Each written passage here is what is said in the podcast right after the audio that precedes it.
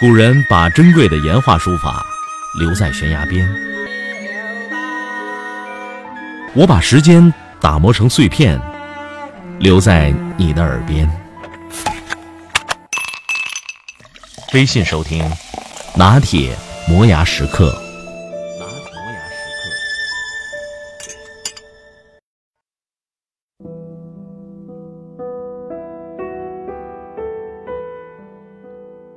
一晃都年过六旬了，说不注意身心健康那是假的，但上升到正儿八经的养生高度，又似乎不那么对味儿。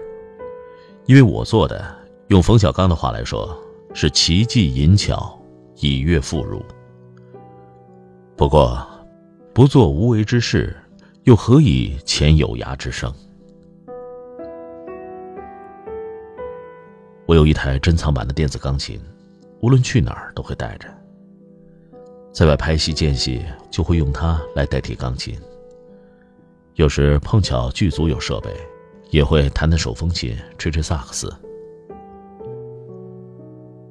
钢琴对我来说是绝对私密的朋友。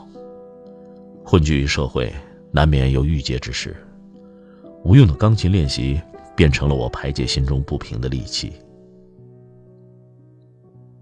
进入中年后，我迷上了画画，没有门派，不讲章法，磨好墨汁，铺好宣纸，手握画笔，然后打开地图，回想多年来拍戏到过的地方，然后挥笔泼墨画山水。画好后贴在书房的墙上，一遍遍观赏对比，直到自觉不错了，这幅方才作罢。又有言书画不分家，后来我又觉得书法很精妙，慢慢的也迷上了。我现在最喜欢用毛笔抄《道德经》之类的古籍，一边抄写一边默读，入脑入心，很有意思。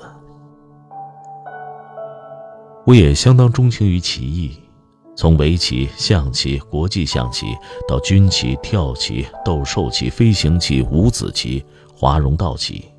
算得上无所不会吧。不过我只喜欢和自己下棋。人生如棋，下好下坏全在自己。借下棋观天地之深广，思人生之浅狭。棋中有棋，棋里养生。抛却胜负，无心则胜，无心则乐，无心则寿。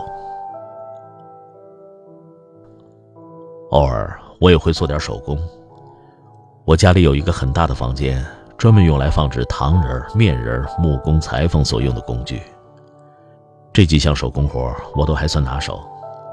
女儿常年在国外，想她的时候就会教个糖人、捏个面人，或者干脆穿针引线给她剪裁一身衣裳，了解相思之苦，也算自我宽慰吧。当然。我更乐意干的是为妻子缝制各种皮质包。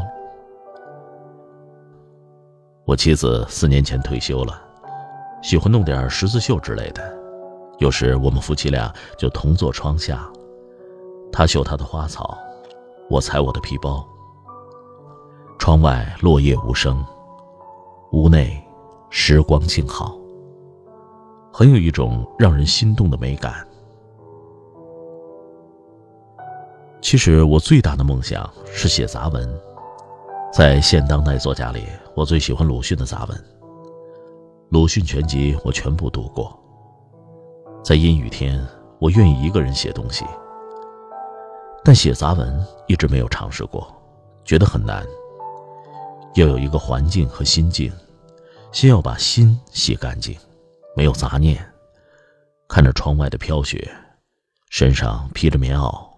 身后一盏纸糊灯罩的灯，一支烟着着，但不熄。手里一支沉甸甸的笔，写一句，思三思，踱五步，方可出杂文。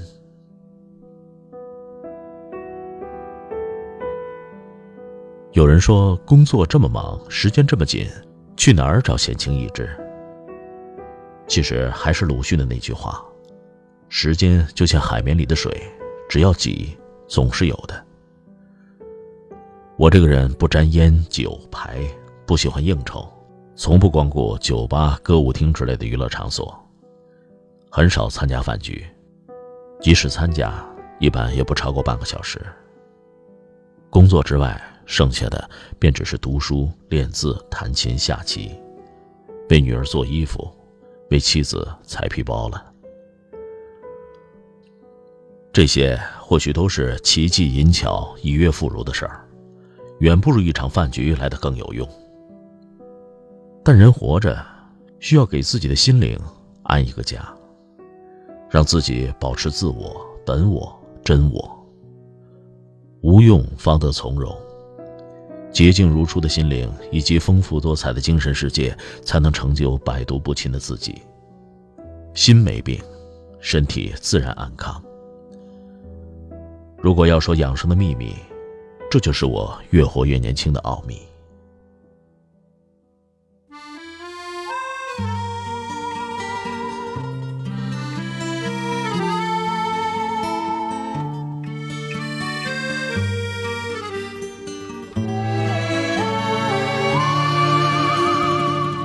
在我的怀里，在你的眼里。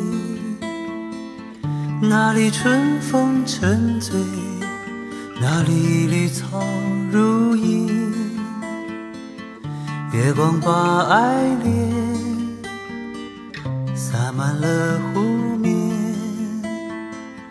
两个人的篝火照亮整个夜晚。多少年以后，如云般游走。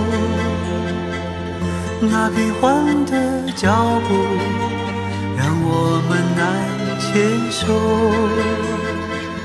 这一生一世，有多少你我，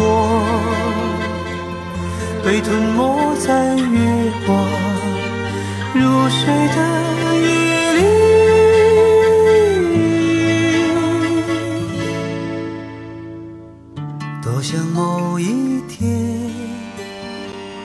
往日又重现，我们流连忘返在贝加尔湖畔。我的音频节目每天在微信首发，美图加文字，这叫有声有色。你可以边看边听，隔三差五还请你看点有意思的视频。微信搜索“拿铁磨牙时刻”，关注我。每天都会第一时间做好听的节目给你，咱们微信上见。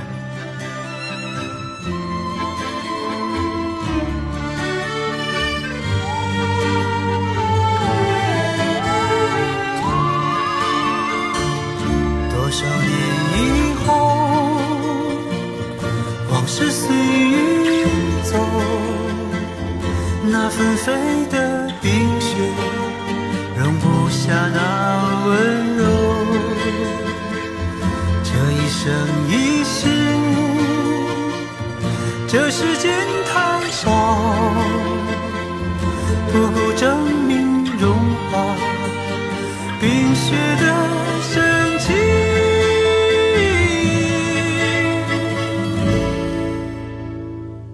就在某一天，你忽然出现。